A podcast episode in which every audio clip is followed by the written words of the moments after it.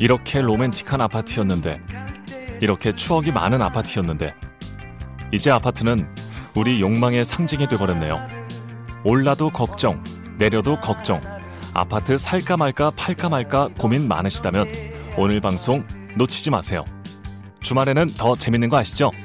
최경영의 경제쇼 플러스. 아름다운 안녕하십니까? 안녕하십니까? 이게 잘 들어갔죠? 예. 진실탐사 엔터테이너 최경련입니다. 주말에는 세상의 이익이 따따블로 되는 최경련의 경제쇼 플러스 시작하겠습니다. 방금 들으신 노래는 다 아시는 노래죠? 윤수일의 아파트. 오늘 부동산 이야기 할 것 같네요. 옆에 미래에셋 투자증권의 미래에셋 대우 투자증권이죠? 예. 그냥 미래에셋 대우입니다. 미래에셋 대우 네. 수석 연구위원이십니다. 이광수 위원 나오셨습니다.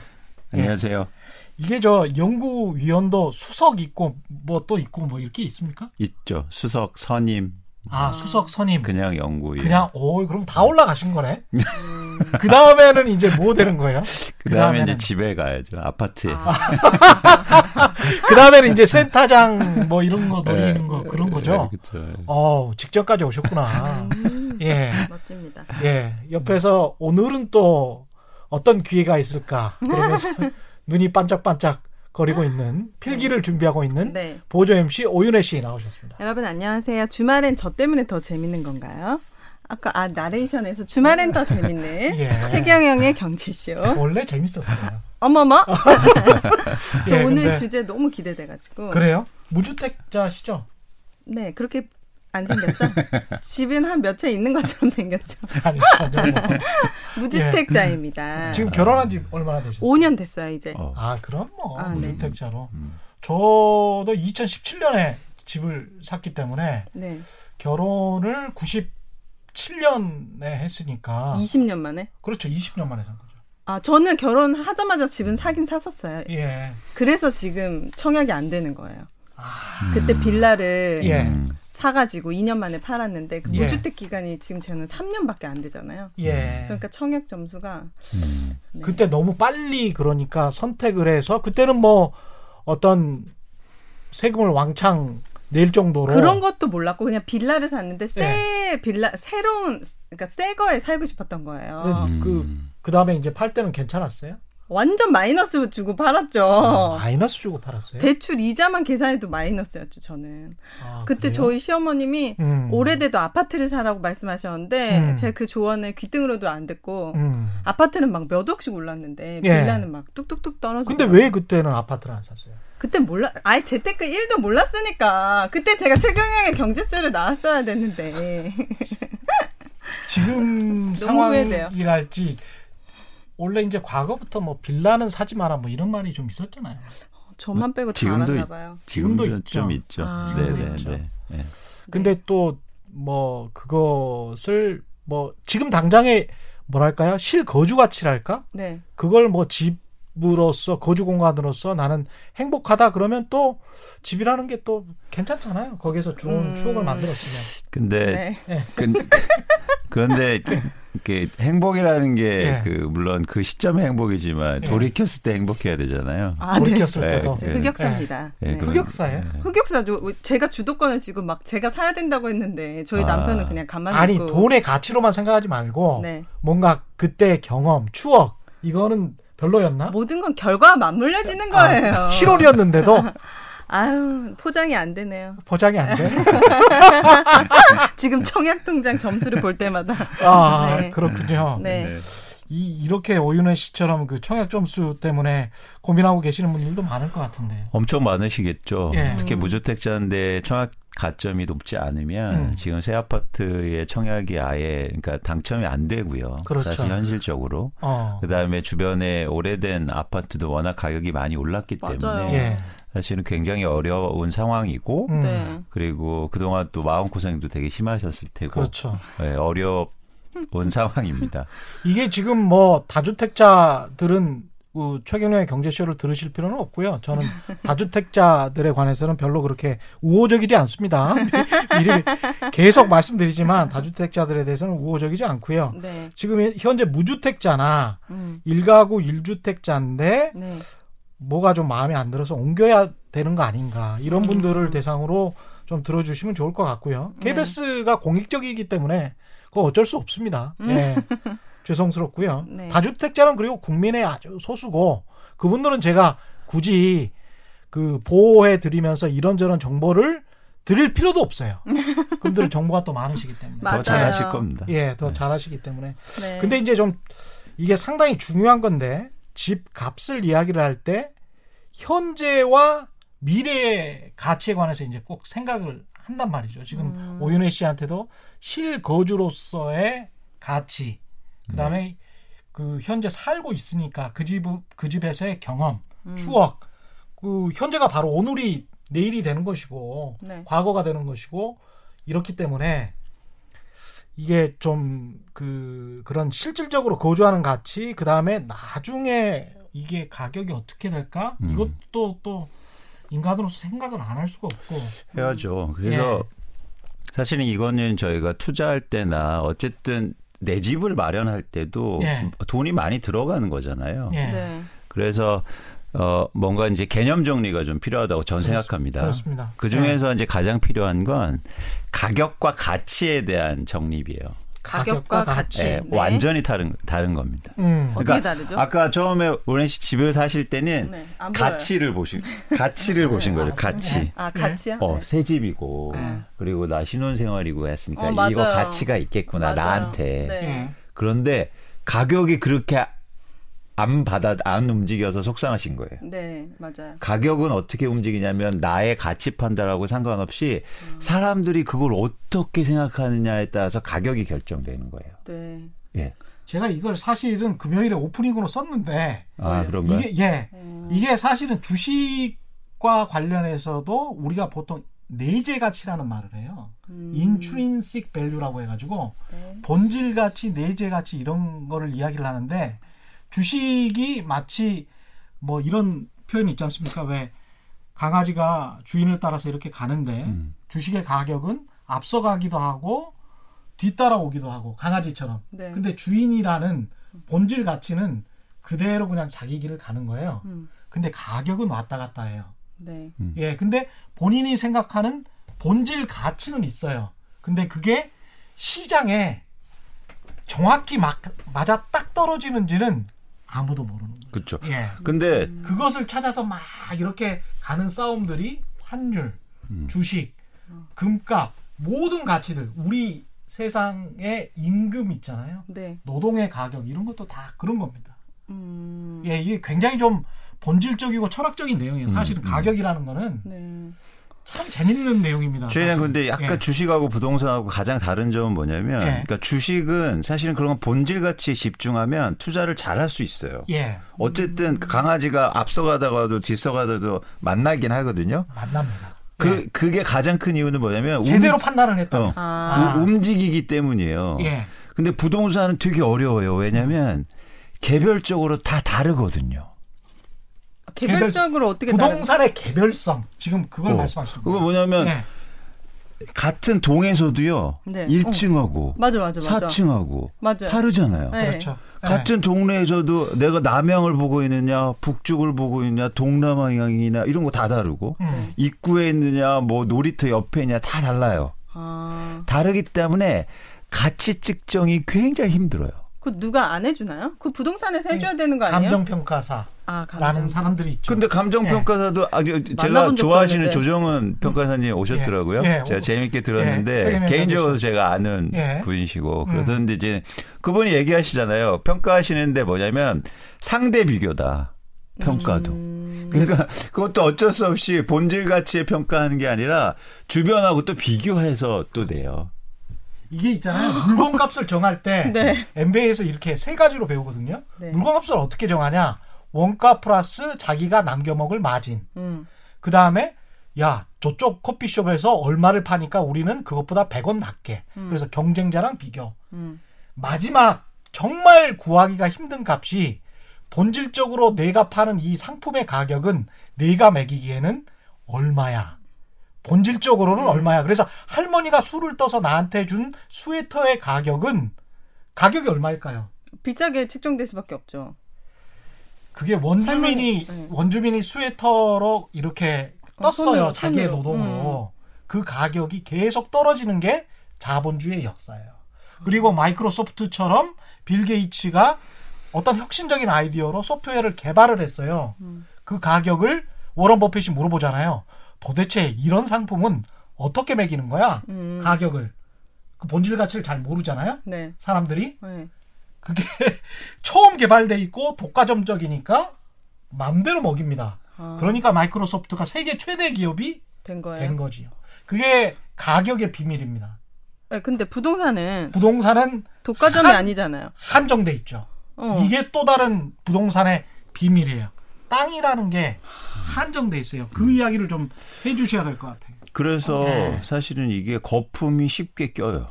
아 거품. 한정돼 있어서. 아 카푸치노 같이. 어. 그렇죠. 아, 네. 그렇죠, 그렇죠. 예. 커피는 저기 안에 있는데. 예. 어, 그렇죠. 그렇죠. 그래서 커피 드시려면 한참 거품 네. 마시고 나서야 커피를 드셔야 되잖아요. 그럼 거품인지 아닌지 어떻게 판단하는 거예요? 이 저 같은 사람은? 그 이야기 해주십시오.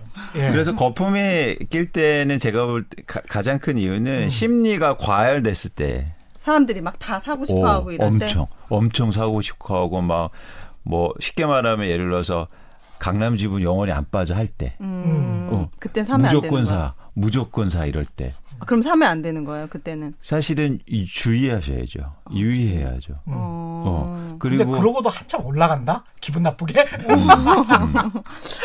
그러면 거품이라는 사람들이 게? 집 사지 말라고 요즘 네. 하잖아요. 그럼 지금 사, 사야 되는 거예요? 요즘 계속 집 사지 말라고 하는 것 같던데. 요즘. 사야죠 아 지금 사야 네. 되는 거예요? 아, 지금이라는 표현이 아니고 아, 네. 자 이제 살 준비를 하셔야죠 그래서 오늘은 재밌었네. 사실은 예. 오늘요 지금 무주택자 천국이 올 거예요 언제 언제 와요? 이제부터. 그 천국 지금부터요? 예. 그러니까 진짜 매수자의 시장이 된다. 그렇죠, 그렇죠. 어떤 면에서요? 가격이 떨어질 테고 시장에서 살만한 사람들이 많지 않기 때문에 야, 근데 가격이 주- 떨어진다는 중요한, 게 중요한 말씀입니다. 막 20억짜리가 예. 10억으로 떨어져도 저희 같은 사람 못 사요. 그러니까 뭔가 그 가격이라는 게 음. 정말 그 뭐 예를 들어서 뭐 진짜 살 수 있을 만한 가격이 와야 되는데 음. 그러니까 주변 그게- 주변 동네도 네. 떨어지겠죠. 지금 사시는 그럼요, 주변 그럼요. 동네도. 아, 예. 떨어지던데. 왜냐하면 바로미터가 되는 기준점들이 음. 떨어지기 시작하면 최소한 이런 효과는 있죠. 더 이상 올라가지는 못해요. 가령 음. 강남이 20억 원이었습니다. 네. 그랬다가 뭐 30억 원이 됐다고 쳐요. 음. 그랬다가 다시 지금 25억 원이 된 상황이잖아요. 네. 그러면 다른 것들이 야 저기가 25억이었으니까 우리는 최소 15억 원이 돼야 돼.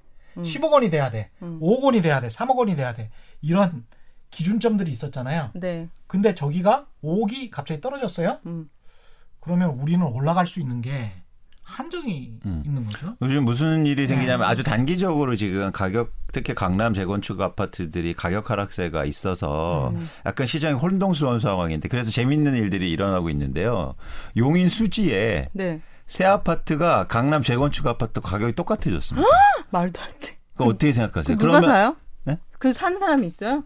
용인 수지의 강남 아파트 가격을 주고 그러니까 그 그게 그거는 안 빠지고 이것만 빠졌으니까. 강남만 예. 빠졌으니까 근데 생각해 보세요. 그러면은 그 정도로 됐어요. 그럼요. 진짜 몰랐네. 예. 무섭다. 예. 그러면은 보실 때 뭘 사야겠습니까? 강남, 강남 아파트. 그렇죠. 네. 아니 위치가 최고로 중요한데. 그러니까 에버랜드에서 살 거야? 예. 용인에 살. 난 이해가 안 돼. 그래서 그래서 예. 그러면 이제 근데 용인 사시는 분들은 그렇게 얘기 안 해요. 아 네. 여기 사니까 얼마나 편한데. 뭐. 오 그리고 아. 아. 까 말씀하신 거아 우리 동네는 안 빠져 이렇게 생각하는 거죠. 아. 그렇게 생각하시잖아요 지금.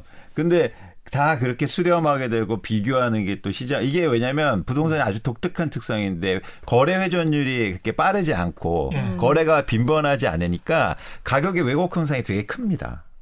지역별로도 그렇고 시점별로도. 네. 어, 그래서 그런 차원에서는 이게 좀 시간이 필요하긴 하지만 지금 일단 그런 현상이라는 거예요.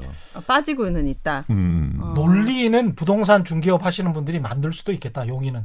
왜냐하면 음. 바로 옆에 SK 하이닉스가 있다. 그- 수원 삼성이 있다. 그럼 뭔 상관이야? 그래서 배우 수요가 있다는 이야기죠. 배우 항상. 이제 이렇게 배우 수요가 있고 그래서 그쪽으로 출퇴근하시는 분들은 음. 서울 가기도 쉽고 직장 가기도 쉽다. 뭐 이런 식으로 그러니까 사후에 논리를 만들어는 그렇죠. 다낼수 있어요. 음. 그래서 예. 예. 그래서 입지라는 이야기를 전 제일 경계해요. 음. 그러니까 경계한다. 예. 그러니까 사후 논리에 가장 많이 드는 게 입지예요. 그럼 뭘 가장 중요하게 봐야 되는 거예요? 가격이죠. 아 가격. 예. 음. 야, 그리고 또 가- 중요한 말씀입니다. 가격의 그 예. 지금 지금 가격이 아니라 가격이 어떻게 변해왔는가가 되게 중요한 겁니다. 변해 왔는가? 네. 가격의 추이. 가격이 중요하고 가격의 추이가 중요하다. 그래서 제가 음. 궁금해서요. 궁금해. 이게 궁금 제가 제일 궁금한 게 뭐세요? 제일 이게 집을 사면서 제일 궁금한 게 뭡니까? 가격이 오를까? 내가 산 집이? 그렇죠. 그렇지. 그렇죠. 그거죠. 그래서 예. 제가 예. 제가요 2006년부터 한국의 아파트의 실거래 가격이 사람들이 신고를 해요. 네. 아까 노래에서 아파트 노래 했는데 우리나라 아파트가 처음 생겨난 게 1963년부터인데 13년. 그때부터는 막 아파트 거래대도 허위로 신고하고 막 이랬었어요. 근데 그게 2006년부터 참여정부 때부터 투명하게 되면서 내가 실제로 거래된 아파트를 신고하게 되는데 정말 황당한 거예요, 사실은. 그러니까, 이 그러니까 사실 자체가. 우리가 보고 있는 네. 가격이 굉장히 왜곡돼 있었다는 거죠. 근데 어쨌든 그래서 통계적으로 이 시장을 설명할 때는 2006년부터 이제 데이터가 나와요. 그렇죠. 네. 그래서 제가 전국의 아파트, 네. 특히 서울하고 수도권의 아파트를 2006년부터 2019년까지 전수조사를 해봤어요. 우와. 음. 음. 네. 이거를 다 제가 데이터를 받고 돌리니까 엑셀이 막, 막, 뭐, 좀 속된 말로 뻥 나고 막 이러더라고요. 아, 네. 안, 안 돌아가고. 예. 그래서 그때 이 데이터를 올릴 때 제가 같이 일하는 친구가 거의 숫자에 약간 그런 이, 이- 좀 이렇게 그런 네. 친구가 이제 도와줘서 그걸 풀었는데 궁금한 게 있잖아요. 어떤 아파트가 많이 올랐을까? 음. 그래서 대표적으로 드는 게 뭐 교육 아니면 아니면 뭐 역세권. 교통이 가까운데 아, 교통. 뭐교 뭐 사교육 직주 중심지. 근거 이런 예, 여러 가지 예. 근거들을 저희가 다 조사해 봤더니 천만의 말씀. 그러면요. 많이 떨어진 게 많이 오르고요. 많이 오르면 많이 빠집니다.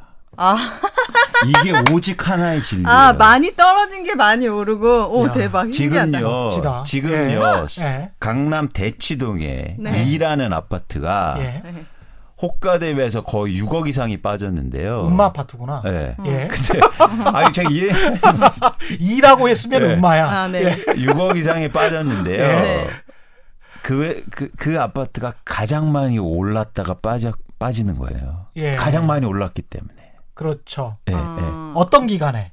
2017년부터 예. 2013년부터 2013년부터 네, 네. 예. 아 가장 많이 올랐기 때문에 가장 많이 떨어진다는 먼저 거죠. 빠지는 거, 막 먼저 많이 빠지는 거예요. 이 가장 많이 올랐다 가장 떠- 많이 떨어진다 이때는 또 저, 청취자 여러분께서 주의 깊게 들으셔야 되는 게 그럼 이걸 사 시점, 아, 그 이건 기준점 언제부터 해서 언제까지 보니 얼마가 빠졌다. 음, 그렇죠. 근데 이 기간이 길고 장기 그래프로 보면 볼수록 정확해요. 우리가 집을 제가 일가구 일주택자나 무주택자를 중심으로 이야기를 드린다고 하는 말씀은 한 번 우리가 집을 사면 보통 제 아버지 어머니 때도 그렇고 저도 그런 생각을 보수적이어서 그런 생각을 가지고 있는지 모르겠지만 한 번 집을 사면 한 우리가 보통 10년은 살잖아요. 그렇죠. 그게 집이고 음. 거기에서 추억이 있어야 되는 거고 네. 그러면 10년 후의 가격을 생각하려면 10년이나 20년 전이나 30년 전에 그래프를 봐야 되는데 음. 아까 말씀하신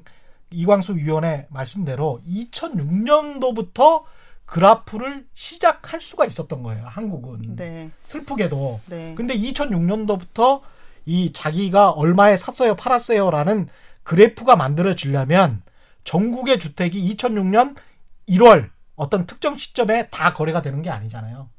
몇 년은 거쳐야 어떤 거래가 형성이 되고 가격의 그래프가 생기거든요. 네. 그러니까 한 10년은 사실은 지나야 어떤 그래프가 만들어지는 거예요. 그래서 우리의 자본주의 역사가 너무나 일천하고 집값에 관해서도 이렇게 정, 그 정식, 그 공식적인 그래프 정도도 없는 거여서 그래서 판단하기가 굉장히 힘든 겁니다. 지금 상황 자체가. 저는 궁금한 게 아까 예. 집값이 떨어졌다고 했잖아요. 이 음. 아파트가. 그러면 아까 거품이란 얘기도 했는데 이게 거품이 많아서 거품이 빠진 건지 아니면 정말 어떤 그 거래량이라든지 이런 것 때문에 빠진 건지 그걸 알아야 예를 들어서 오. 내가 이 아파트를 샀어. 오. 근데 이게 거품이었던 거야. 오. 아, 그러면은 중요하죠. 그, 그 거품인지 잘 모르죠. 그거 어떻게 구분해요?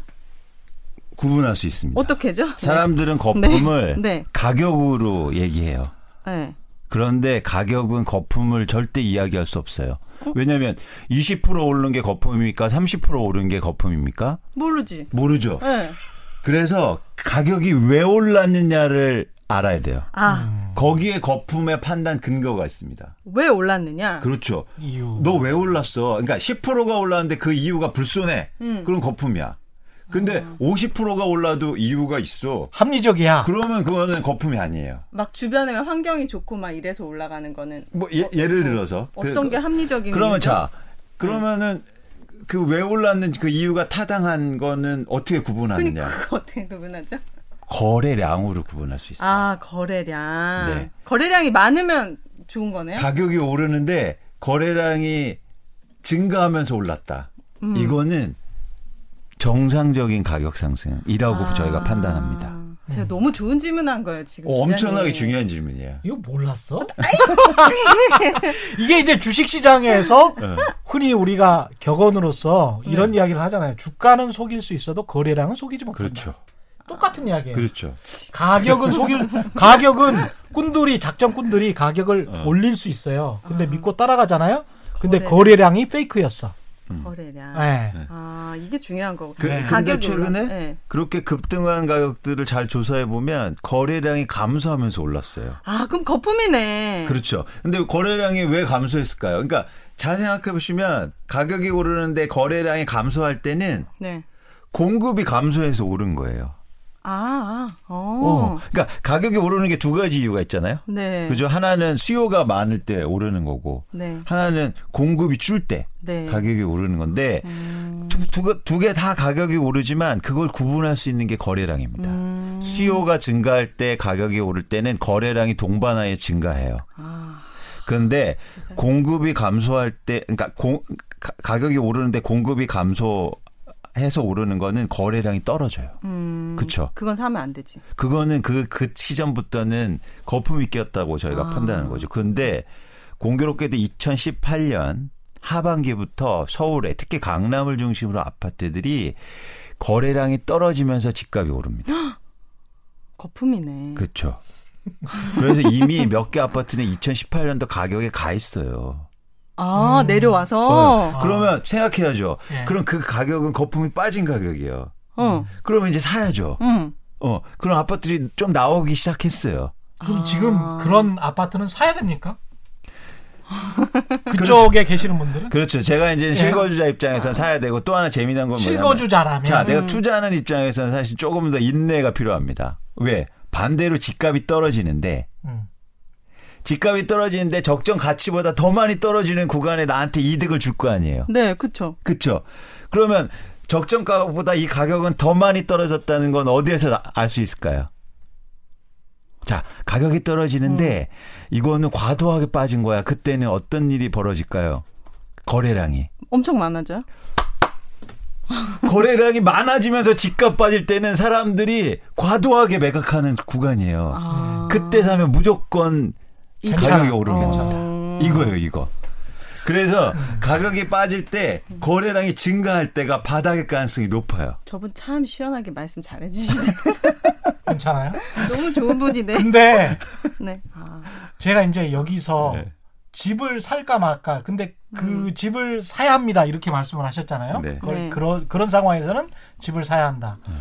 근데 집을 꼭 사야 하나? 이런 음. 또 이제 의문이 들 수 있잖아요. 음. 아, 이제 집을 그냥 안 살고 나는 유목민처럼 멋지게 멋지. 안 멋져요. 얼마나 이사 다닐 때마다 중 부동산 수수료 나 이사비용. 20년 20년 동안 그렇게 네. 그 본인이 제가 제 스스로 멋지다라고 생각하면서 전세를 열 몇 번 다녔어요. 자기 합리화. 그건 네. 자기 합리화. 근데 나중에 좀 힘들더라고. 힘들잖아요. 힘들기는 했어. 예, 힘들기는 했어. 예. 근데 그렇게 생각할 수도 있지 않습니까? 저도 한 20년 동안 그렇게 생각했어요. 그렇죠, 그렇죠. 오, 유목민의 삶. 얼마나 멋있어? 뭐 이러면서. 어떻게 생각, 집을 꼭 사야 됩니까? 예. 아, 제가 코로나19 전까지는요. 예. 네. 어, 100%가 아니고 200% 무조건 사야 된다. 아, 아, 19 전까지는요? 네, 네. 아. 왜, 왜냐면 네. 이거는 자본주의 역사가 말해주거든요. 예. 그러니까 음. 그 저희가 연구 보고서 중에 이런 게 있는데 100년 동안의 수익률이라는 보고서가 미국에서 나왔는데 예. 그 중에서 보면 어 예를 들어서 우리가 투자하는 자산 중에 부동산, 주식, 채권 여러 가지가 있는데요. 가장 안정적으로 가장 높게 상승한 게 부동산입니다. 근데 거기다 대고 사용 가치도 있잖아요. 심지어. 맞아요. 그렇기 때문에 부동산은 한 집은 무조건 가져야 된다는 게 제 생각이에요. 음. 그런데 네. 코로나 19 이후에 예, 예. 왜냐하면 약간 그 앞으로 약간이 아니고 시- 이거 좀 더 길게 좀 안목을 바라보면 부동산 시장 자체가 좀 크게 바뀔 것 같다는 생각을 요즘 사실은 좀 하고 있어요. 어떻게 크게요? 음. 또 중요한 말씀 하시네요. 어떻게 해요? 예. 왜냐하면 코로나 19 이후에 그러니까 부동산 시장 자체가 네. 그러니까 부동산이 그동안 각광받고 이렇게 자본시 자본주의를 끌어온 이유가 두 가지입니다. 하나는 뭐냐면 돈의 가치가 지속 떨어지니까. 그렇죠. 어. 예. 그러니까 상대적으로. 물건을 갖고 있어야. 음. 근데 물건을 투자할 수 있는 게 많지 않거든요. 뭐 대표적으로 이제 대표적으로 부동산이고 그리고 금, 뭐 은 이런 음. 광석이잖아요. 네. 그런 걸또 계속 가격이 올라요. 왜냐하면 돈 가격이 떨어지니까 상대적으로. 이게 자본주의 원리 음. 첫 번째였고 음. 두 번째는 뭐냐면 그 와중 속에서 사람들이 계속 도시로 모여요. 음. 이게 성장의 원동력이었죠. 음. 그러니까 도심화라는 거. 네. 그래서 뭐 심지어 뭐 몇 년 전에는 뭐 너네 천만이야, 우린 이천만이야. 이게 사실은 그 성공한 잣대였잖아요, 도시에. 네. 그런데 이게 사실 와야 될 가능성이 좀 있어 보인다. 아, 너무 코로나19 밀집되니까 더 위험 요소가 높아지죠. 예. 돈의 가치가 떨어진다는 게 아니고 돈의 무용지물화 될 수도 있겠다. 돈이 너무 많아져서. 누가 많아졌죠?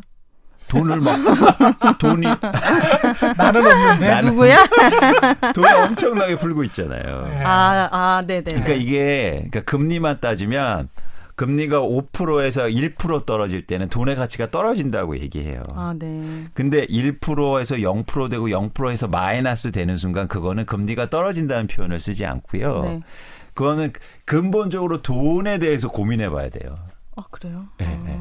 그러니까 뭐냐면 이 자본주의의 큰 원리가 훼손되고 있는 거고 두 번째는 뭐냐면 제가 이제 저번에도 한번 말씀드렸듯이 요즘 그 실리콘 발리가 뜨고 있습니다. 아, 예, 발- 실리콘 발리. 예. 그거 뭐죠? 예.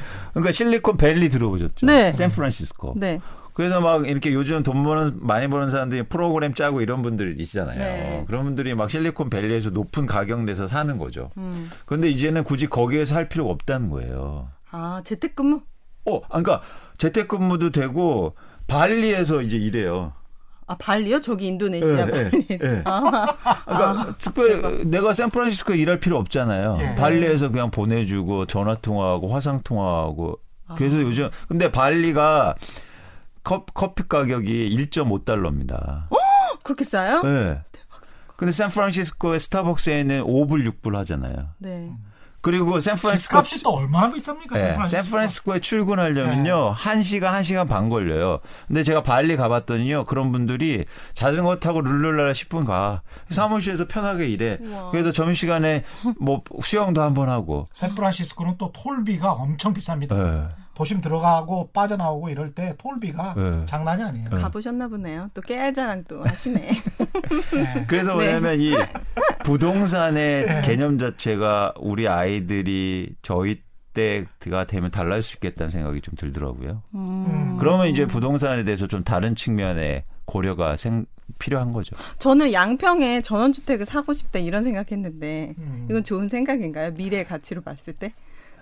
야 이것도 재밌다. 왜냐면 왜냐하면 그 교육이나 과거에- 환경이나 이런 것 과거에 때문에. 부동산 관련된 기사 중에 네.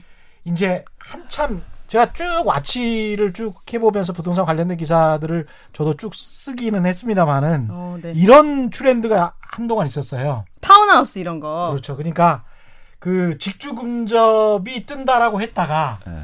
또 직주 근접이 뭐 전원주택을 막 짓기 시작하니까 건설사들이 그러니까 또 전원주택이 뜬다라고 또 한참 또 그랬었어요. 그러면서 5060 세대들이 특히 이제 베이비 부모 세대들이 은퇴를 하고 나면 특히 전원주택이 뜰 것이다. 이런 기사들이 요즘 나온 게 아니고 네. 10년 전부터 나왔어요. 10년 전부터. 그랬다가 안 뜨거든. 안 뜨니까 중간중간에 또 다시 직주 근접이 뜬다. 뭐 이런 기사들이 또 그렇죠, 다시 나오는 그렇죠, 거예요. 그렇죠. 근데 뭐가 뜨는지는 저도 잘 모르겠습니다만은 네. 예? 아, 떨어지지만 않았으면 좋겠는데.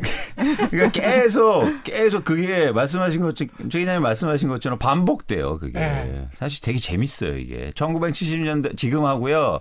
시- 심지어 10년 전하고 똑같은 똑같은 얘기를 다 똑같이 해요. 뭐 직주운전 교육 얘기했다가 또 이제는 뭐 풍선효과 키 맞추기 얘기하다가 그렇죠. 또 이제는 뭐 경기 외곽 얘기하다가 이제 여기 안 되니까 뭐 저 멀리 살다 뭐 그래도 일할 수 있다 이런 얘기인데 그 답만 드리자면 최소한 10년 이내에는 10년 이내. 10년 이내에는 사실은 그렇게 좀 뭐랄까 전원주택이라든가 이런 게 뜰 가능성은 전혀 아, 없습니다. 없다고? 아, 네. 네. 근데 저는 그것도 역시 본인의 판단이. 삶의 가치관인 것 같아요. 그렇긴 하죠. 예.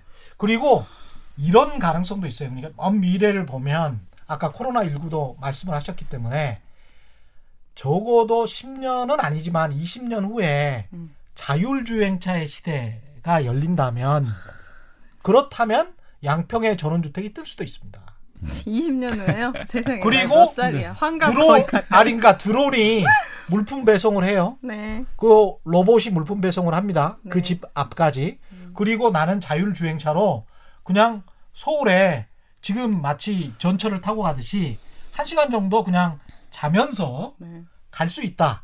음. 양평에서 서울까지 네. 그런 시대를 이제 상상을 하는 거예요. 이 투자라는 건 항상 상상의 영역이에요. 네. 그래서 그런데 나는 그 양평의 그 넓은 들판과 음. 산과 강이 좋아. 그리고 20년 동안 나는 충분히 감내할 수 있어. 왜냐하면 자연이 좋기 때문에. 음. 네. 그럼 가서 사시는 거예요.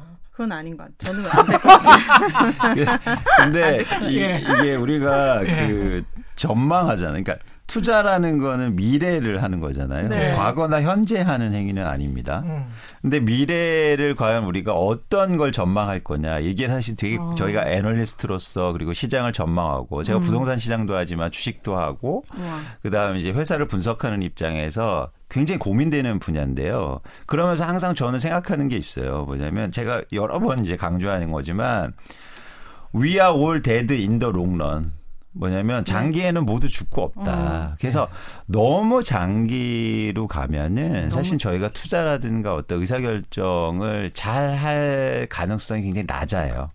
그래서 저는 그러니까 투자라는 거 대응을 잘 해야죠. 대응을 해야죠. 제가 제가 사실 오늘 처음 말씀드리는 거예요. 그동안 제가 집 사지 말자고 그랬어요. 음. 근데 오늘 최 최경영 기자님하고 뵈- 뵈는 이 여기에서 이제부터 집 살 준비를 하셔야 된다는 얘기를 집 살 준비. 준비를 해야 된다. 예, 예. 아, 이것도 아, 저- 예. 집 사라는 이야기 아니에요. 집살 이제 준비를 아, 해야 왜. 단계가 필요하잖아요. 네. 그동안 이제 안 사셨으니까 네. 이제는 준비를 하자. 준비의 단계가 또 필요합니다. 돈을 모아야 되는 거죠? 아니요. 아니요. 여러 가지 단계 중에 첫 번째는 돈을 금방 못 모으잖아요. 네. 그, 그거는 되게 뭐 의미 없는 건 같고 정확하게 지금 나에 대해서 판단을 잘 하셔야 돼요. 아. 내가 얼마나 자산을 갖고 있고 얼마나 대출을 할 수 있고 내가 어떤 집을 살 때 대출을 내가 단계별로 할 수 있는지 일단 이거부터 조사를 하시는 게 준비입니다. 그러니까 막연하게 뭐 집값이 떨어져 아, 더 떨어지겠지 이게 아니고 이제는 저에 대해서 그리고 나의 가계에 대해서 철저하게 준비를 하시는 게 가장 중요한 거예요.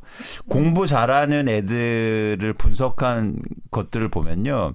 가장 훌륭한 게 뭐냐면 메타인지가 되게 뛰어난 그게 뭐죠? 그게 뭐냐면 자신에 대해서 잘하는 거예요. 음. 아. 그러니까 어떤 실험을 했냐면 이렇게 학생들을 잘 공부 잘하는 군하고 못하는 군- 뭐 못하는 군들하고 이렇게 모아놔서 네. 그 카드를 한 30개 보여줬습니다. 네. 그다음에 바로 덮어버려요. 어. 어. 그래서 이제 몇 개 기억하느냐 기억하는 테스트를 했어요. 그랬더니 재미난 게 뭐냐면 공부 잘하는 애나 못하는 애나 맞추는 개수는 비슷해요. 음. 네. 그런데 가장 차이 나는 게 있었어요. 뭐예요? 그거를 맞추기 전에 미리 써내게 했어요. 넌 몇 개 맞힐 것 같니? 아. 그랬더니 공부 잘하는 군은 아 나는요 10개를 맞힐 것 같아요. 음. 근데 거의 유사해요. 음. 근데 공부를 못하는 군은 지나치게 높거나 아. 지나치게 낮거나 모르는구나 나를. 그렇죠. 어. 이거 투자에서도 굉장히 중요한 겁니다. 메타, 이걸 메타인지라고 그래요. 몇 학년이죠 지금 아이가? 지금 초, 지금 세 살이야. 세 살. 나중에 초등학교 중학교 가면 그렇게 올 거예요. 엄마 나 굉장히 어. 시험을 잘 본 것 같아. 근자가 100점 100점 맞은 것 같아. 네. 뭐 이런데 막 막상 이렇게 점수 나오면 성적표를 가지고 50 점이야. 오면 네. 70점 이렇게 나온 이게 이제 메타인지가 매우 아니 떨어지는 근데 그, 그 메타인지가 좀 떨어지는 친구 중에 또 굉장히 좋은 친구들이 있냐면 네. 긍정적인 사람들. 어, 나그 사람은 긍정적이야. 인정해 줘야 되는데 네. 어쨌든 그래서 이거는 투자에서도 굉장히 중요한 거예요. 음. 내가 메타인지 자, 내 자, 메타 그러니까 부동산에서 가장 중요한 우선 첫 번째 나에 대해서 정확하게 판단한다. 네. 또 그리고 그, 그 다음 스텝은 뭐냐면 네. 다음 단계는 뭐냐면 내가 그래서 여기에 맞는 부동산들이 어디에 위치해 있고 내가 살 만한 곳을 음. 정확하게 이 찾아내는 게 다음으로 중요한 거예요. 음. 지금 이 작업이 필요합니다. 그렇네요. 네. 어디에 살 것인가. 그러니까 음. 내 자산이 어느 정도인가. 앞으로 언제 얼마나 빌려야 나는 집을 살 수 있나. 그렇죠. 그리고 산다면 어느 곳을 그렇죠. 사는 게 나한테 제일 좋은가. 그렇죠. 나의 여건에 네. 맞는 음. 나의 여건에 맞는 그리고 내가 어 예를 들어서 어 가능한 주- 주거가 가능한 네. 그런 최악의 경우에는 예를 들어서 투자로 만약 샀다고 하면은 음. 살았는데 최악의 경우는 살아야 될 수 있으니까 그렇죠. 어쨌든 이 두 가지가 메타인지 즉 부동산을 투자하기 전에 지금 준비해야 될 여러분들 그리고 음. 지금 그 준비하셔야 됩니다. 그래서 아, 그러면 지금 말씀하시는 음. 거 들어보니까 전세로 살고 있다고 하더라도 전세나 월세로 살고 있다고 하더라도 내가 어느 정도 돈이 있어요. 모아둔 돈이 있어서 그래서 전세 기간이 좀 남았는데 음. 그랬음에도 불구하고 지금 집값이나 이런 것들을 고려했을 때는 아까 두 가지 고려상 위치와 자기의 자산의 상태 음. 요걸 그렇죠. 그 살만하다라고 판단하면 지금 그 정도의 사람이면 사도 된다. 그렇죠. 그래서, 그래서 이제 그런 가격대가 와서 그런 것들을 고민하시고 아까 이제 예. 전세 가격 얘기하신 대부분 예. 무주택자들이 전세 사시는 분이 많, 많으시잖아요. 예. 그래서 한- 제가 가장 또 강조하고 싶은 건 뭐냐면 제발 만기에 얽매이지 마세요. 전세 만기요? 예. 음. 어 왜요? 그 전에 내가 딱 맞춰서 전, 전세는 내 돈이죠. 예. 거기서 마치 적당한 가격대 내가 살고 싶은 집이 가격이 내려와서 왔어. 근데 만기가 안 됐네. 음. 그렇지. 그래서 아, 안 될 것 같아라고 하지 마시고 어. 그러면 이사하면 되잖아요, 그냥. 이거 최욱 씨가 꼭 들어야 돼요. 아니 그래서 제가 지난번에 말씀드렸잖아 나와서 심지어 부동산 중개 수수료 안 내셔도 된다고. 어, 어 진짜? 잠깐 네. 아 진짜요? 왜요? 내가 만기가 안 됐는데 이사를 가야 되면 제가 내야 되는 거 아니에요? 아니 그 그게 지금 국토교통부의 유권 해석과 그리고 판례에 의해서면 네. 안 해줘도 됩니다. 어머. 법상. 예. 왜냐하면 수수료의 개념이 뭔가요? 그건 뭐냐면 그 집주인은 어쨌든 내야 돼요. 음, 그치. 다른 세입자를 다른 받으려. 세입자가 받아도 어쨌든 내야 돼요. 네. 근데 내가 조금 한 1년 먼저 낸다고 해서 그걸 미리 내라 그건 안 되는 거죠. 대신 네. 만약에 내가 나가는데 그 집이 한 2, 3개월 비어 있어. 불가피하게.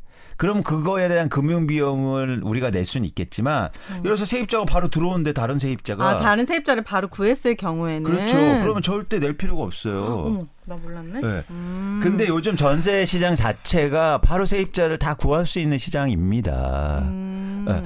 그래서 그런 과정에서는 그러니까 대부분 제발 만기에 얽매이지 마세요. 여러분 갖고 있는 전세 보증금은요 여러분의 돈이에요. 알토란 같은. 공인중개사 분들도 이 사실 다 알고 있나요? 모르죠. 대부분 몰라요. 그럼, 어, 그럼 어떻게 증명해야 돼요, 저희가? 그, 제가 그, 그 여러분 위원님- 유튜브에 가시면 제가 판례 다 올려드렸으니까 그걸 인, 인쇄해서 가서 보여드리면 아. 돼요. 최경영의 경제쇼에도 네. 올려 있습니다. 네. 어. 그래서 음. 다 그냥 관행적으로 그렇게 얘기해요. 그래서 이런 얘기하면 부동산 중개소사들이 에? 이렇게 맞아, 맞아. 놀래요. 네. 근데 제가 심지어 이런 조언을 해서 안 내신 분들이 있어요. 네, 네. 아. 일단 제가 막 선물도 네. 받습니다. 그 수수료나 뭐 이런 것뿐만이 아니고 이제 네. 가장 중요한 팁은 네. 그 발상이 전환인 거죠. 그러니까 음. 전세 만기가 돼서 왜 아까 제가 이제 최욱 씨 이야기를 했냐면 네. 최욱 씨가 계속 지금 전세로 살고 있으면서 지난해 연말에 저한테 물어보더라고요.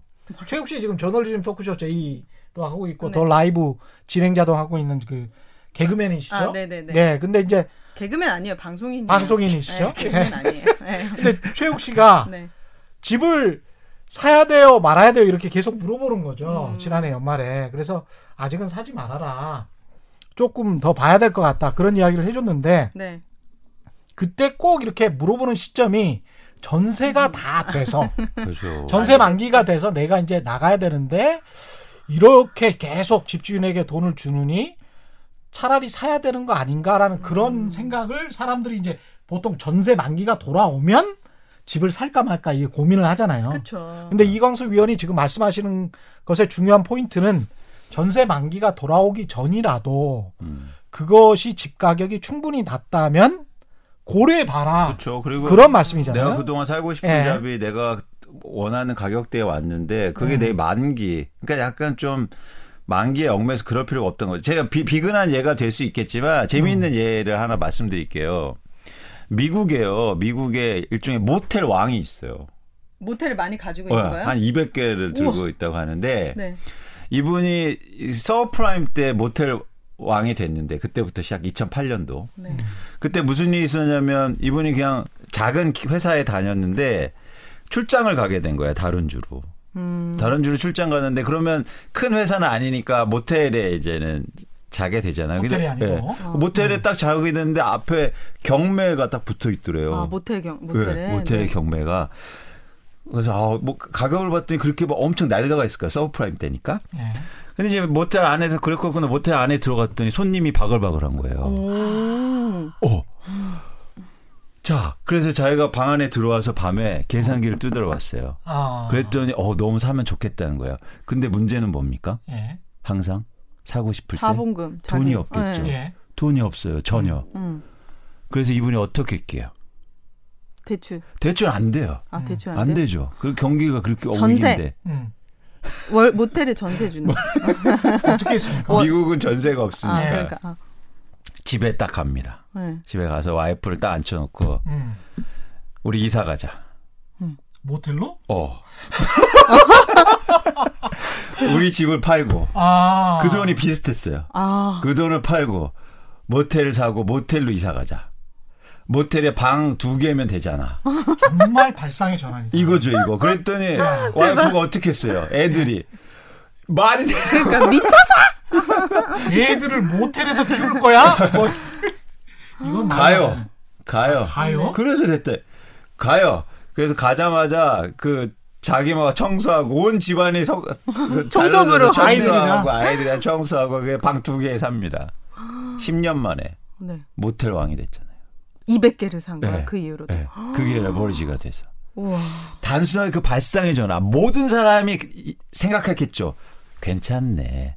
장사 잘 되네. 사고 싶다. 아. 그런데 모두 다 안 안 했습니다. 왜? 그렇지. 왜? 돈이 없었으니까. 사람들은 자기의 능력을요, 과소평가해요. 아까 제가 메타인지를 얘기 드렸죠. 거기에는 순자산의 얘기가 아니고요. 내가 얼마나 대출할 수 있고 내가 얼마나 자본을 활용할 수 있는지 그거를 최대한 생각해 보세요. 뉴질랜드에는요. 뉴질랜드 가보시면 양을 많이 키우잖아요. 네. 겨울이 올 때 양털을 깎습니다. 옷 만들려고? 어 아니 그 양털을 깎아요. 네. 그러면 양 입장에서는 열받아요. 춥지. 진짜. 겨울에. 겨울이 오려다 왜 겨울이 오려고 내가 양털 길렀는데 양털을 깎아버리네 주인이. 네. 그래 그런데 음. 겨울 동안 막 그래서 양들이 난리 나요. 안 죽으려고. 아. 그런데 양털을 안 깎은 양은요 네. 겨울에 죽어요. 우와. 안 움직여서. 어, 위기가 오잖아요. 그러면은 과감할 필요가 있어요. 대박. 양털을 스스로 깎아야 됩니다, 여러분. 아. 그게 내 집 마련이건 아니건 여러분 너 너무 자신을 과소평가하지 마세요. 아. 이런 게 되게 필요해요. 아. 양털을 깎을 예. 시기가 오고 있어요, 여러분. 예. 음, 음. 물- 머리부터 깎아야 청약 저축을 제가 만약에 가지고 있어요. 예. 저는 지금 집이 있기 때문에 청약 저축이 없습니다만은 음. 네. 청약 저축을 가지고 있는 사람 입장에서 점수가 긴가민가해. 그 몇 점 정도면 되면 당첨될 수 있는 거예요? 뭐, 뭐 어떤 지역에 따라서 다르겠지만 뭐 서울에 보통 이제 거. 뭐 40점 어, 나 44점이에요. 근데 아니, 그러니까 한 번도 안 됐어요. 막 오- 오- 뭐 이렇게 아주 경쟁력 있는 곳들은 뭐 60점 뭐 이렇게 해야 될 거예요. 네, 그렇죠. 근데 이제 이제 뭐 그 점수가 이제 왔다 갔다 해서 보통 이제 예상을 하는 점수에는 못 미치는 것 같기도 하고 이럴 경우에 음. 청약을 그래도 앞으로 이제 계속 시간이 흐르면 청약 점수는 높아지지 않습니까? 네, 네. 그러면 청약을 기다려야 됩니까? 음. 아니면 야, 이 지금 기회인데 좀 무리해서 집을 사는 게 나냐. 기성 주택을 음. 사야 됩니까? 음, 그거를 구별을 두지 마세요. 예. 구별을 두지 마시고, 음. 어, 그러니까 항상 저희가 또 경계해야 될 게, 아, 뭐는 하고 뭐는 말아야겠다. 이, 이거 경계를 없애는 게 되게 중요해요. 음. 저는 특히 부동산이나 뭐 주식도 그렇지만, 왓이 중요한 게 아니고, 웬이 중요한 겁니다. 아, 왜? 시기가. 네. 예. 그래서 청약이나 뭐 구주택이나 다싹 똑같은 아파트거든요. 네. 어, 유통시장이나 사는 거. 근데 그게 과연 나에 맞는 아파트인지 이런 거에 대해서 중점을 두시고 예. 일단 지금 청약이 좋은 이유는 청약이 가격이 싸기 때문이에요. 그렇죠. 분양가 분양가가 상한제. 싸니까. 분양가 상한 때문에 정부에서 높게 받지 말라고 해서 낮게 하니까 그래서 경쟁률이 높은 거예요. 네. 그렇다 보니까 기회가 없는 거죠. 아까 점수 얘기하셨는데 40점 중 중후반대면 수도권 외곽에 그렇죠. 밖에 불가능합니다. 저 하남도 넣는데 안 됐거든요. 안 돼. 잘안 하나는 하나는 무조건 안 되시는 거예요. 굉장히 인기 아, 좋아요. 그런 거 예. 네, 그러네요. 하나는 인기 좋아요. 네. 아, 요즘 지금 고- 최근에 고양 덕은 지구라고 아주 먼. 네, 심지어 분양가도 엄청 높은 데가 40점 초반 중반대가 됐더라고요. 그러니까 이런 상황이에요. 쉽지 않아요. 그래서 어쨌든 청약은 좋은 데를 계속 넣으시면서 그- 뭐 어렵진 않으니까 왜냐하면 청약홈 들어가셔서 클릭 몇 번 하시면 맞아요. 되신 되더라고요. 거니까 네. 네. 그거를 뭐 너무 이렇게 어뭐 번거롭게 일단 하시지 마 어렵게. 네. 하시고 네, 일단 네. 하시고 근데 왜냐면 그것도 청약을 한번 해버려서 덜컥 당첨이 돼버렸어. 그러면 이게 나중에 아, 생각해 그렇죠. 보니까 근데 어 내가 꼭 여기에서 살 것도 난 아닌 것. 같고 아, 그렇죠. 이, 아유 내가 잘못했나 이, 이렇잖아요. 그래서 맞아요. 판단을 네, 정확하게 하셔야 돼요. 맞아요. 이 그- 청약도 장, 장난처럼 그냥 인터넷에서 야 한번 아 누가 넣어볼까? 장난처럼 해요. 아니, 아니. 아니 그런 분 있어요. 아 그래요? 근데 그런 분 있어. 너무 이 청약 경쟁률이 높으니까 맞아요. 설마 되겠어 하면서 이렇게 아. 하는 사람들 많거든요. 만약에 되- 됐어요. 예. 근데 내가 막 집값이 너무 세서 살 수도 없어. 그러면 어떻게 되는 거예요? 그럼 그 팔 수도 없어요 지금은.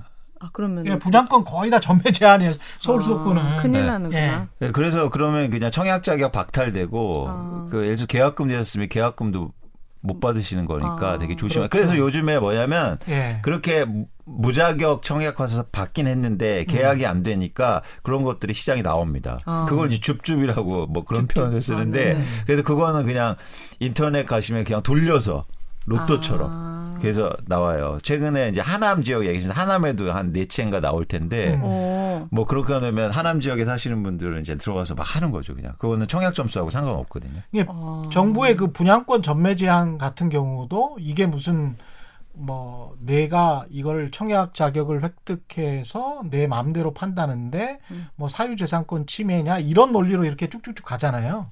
근데 이렇게 생각하시면 될 것 같아요. 내가 채권을 10년짜리를 샀어요. 집을 채권을 10년짜리를 샀는데 과거 같으면 그 채권을 팔 수 있는 길이 없었어요. 자본주의에서. 어. 10년 동안 그냥 가지고 있는 아, 거예요. 네네.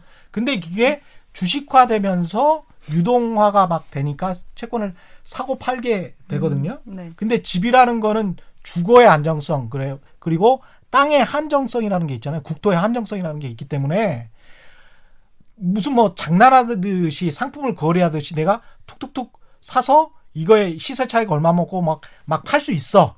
이런 시장이 되느냐?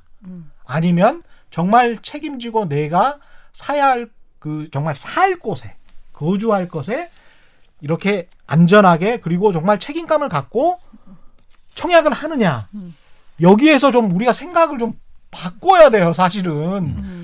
분양권을 사고 판다 이거는 마치 주식처럼 집을 생각을 하는 거예요 네. 그래서 그 굉장히 투기적인 요소가 많거든요 음. 분양권 전매를 허용하는 그 철학 속에 집을 상당히 투자를 넘어 투기적으로 보는 그런 철학이 숨겨져 있는 겁니다. 그래서 그런 거 못하게 하려고 규제하는 그렇죠. 거잖아요. 음. 예, 그래서 역으로 그걸 전매 제한을 하는 것들을 사실은 당연히 생각해야 되는 거예요. 그러니까 우리나라처럼 선분양 시장이기 때문에 이런 일들이 벌어지는 거지. 외국 같으면 다 집 지어놓고 마음에 드는 거 드는 집만 뭐 비가 안 새는지 뭐 제대로 건물이 기둥이 세워져 있는지 창문 틀이 맞는지 다 확인해 보고 집을 사잖아요. 음. 근데 우리나라만 그런 거예요? 우리나라만 지금 선분양으로 그렇죠, 이 그렇죠. 난리를 치는 거예요. 어, 그렇죠, 그렇죠. 예. 아, 근데 그 시장도 차츰차츰 바뀌어 가고 있는 겁니다. 음, 그 예. 대출 규제는 저 뭐 무주택자들한테는 좀 완화가 될 계획은 없, 없을까요? 지금, 사, 정부의 지금 40%잖아요. 규제책 어떻게 생각하십니까? 이게 너무 모든 사람에게 40%다 보니까 무주택자들에게는 너무 이거 좀 가혹한 거 아닌가? 좀 더 해줄 수 있지 않- 않을까? 근데 규제라는 게 속성이 있는데요. 음. 안 좋아지면 풀어줍니다. 어떤 부동산이 안 시장이 좋아지면? 안 좋아지면. 아, 시장이 좋아지면 규제하고. 그러면 그러니까 안 좋- 더 좋은 거죠. 아, 시장이 안 좋아지는데 규제 풀면 대출 많이 할 수 있으니까. 그죠? 네. 근데- 시장이 안 좋아지기를 바라야 되겠네. 근데 안 좋아질 시- 날이 오긴 하는 거예요? 아니 지금 예, 예, 예. 준비를 해야 된다라고 준비하자. 네. 네. 가능성이 있죠. 그런 말씀을 하실 정도면 부동산 시장이 집값이 전반적으로 하락할 가능성이 있다. 그럼 그 규제들이 그래도 잘 음. 먹혔다는 건가요? 그러면은? 그럼요. 그럼요. 어. 규제가 되게 강력했고 음. 그 되게 굉장히 유례 없는 그리고 지금 계속 또 규제도 하잖아요. 네네. 또 추가적으로 규제하고. 음. 그래서 또 그래서 또또 하나 이제는 앞으로 좀 기대할 게 삼기 신도시가 나옵니다. 뭐라고요? 삼기 신도시가 그건 나옵니다. 뭐죠? 삼기 신도시? 예. 그러니까 신도시. 정부가 새로운 신도시를 만들어요. 아, 예. 그래서 어디예요? 한 30만 가구 정도. 어디예요? 그러니까 서울 근교에. 서울 근교. 예, 서울에도 있고 뭐 서울에도 일부죠. 그리고 최근에 뭐 용산 역세권 그 정비창에 그러니까요. 또 임대주택이나 이런 것들을 개발한다고 그래서 무주택자들이 이제 청약할 수 있는 기회들이 많아지거든요. 어. 삼기 신도시 같은 경우는 내년부터 사전 청약 을 하게 됩니다. 우와. 네, 그래서 내년부터. 뭐냐면 기본 청약보다 훨씬 더 빨리 청약을 하실 수 있는 거예요. 음. 그런데 저는 이 삼기 신도시에서 기대를 좀 많이 하고 있어요. 왜냐하면 네. 제가 이런 뭐 이렇게 평면도나 아니면 이런 계획안들이 나오는데 굉장히 살기 좋게 만들어지고 아, 3기 신도시가 네, 네. 어. 그동안은 사실은 주거 목적의 신도시들이어서 일기 신도시라든지 특히 이기 신도시 뭐 특히 일기 신도시 같은 경우에 좀 문제가 많았는데 음. 상기 신도시는 정부가 일단 굉장히 힘을 많이 예산을 많이 투입해서 개발하는 네. 거고요. 예. 과거에는 이 신도시가 항상 우려했던 게 어떤 직주긴 근접이라고 해서 도심지와의 거리가 문제였잖아요. 그렇죠. 베드타운? 근데 예. 요즘에 얼마나 교통시설이 많이 개발됐습니까? 맞아요. GTX라든가 음. 이런 것도 예. 앞으로 나올 거고 음. 그렇기 때문에 무주택자 분들이 이 3기 신도시에 대해서도 미리 좀 관심을 가지실 필요가 있겠죠. 예. 지금 뭐 이제 정리해야 되겠습니다. 아, 그 벌써 예. 끝났어. 오늘 예. 왜 이렇게 빨리 끝났지? 재밌죠? 네. 예. 지금까지 네.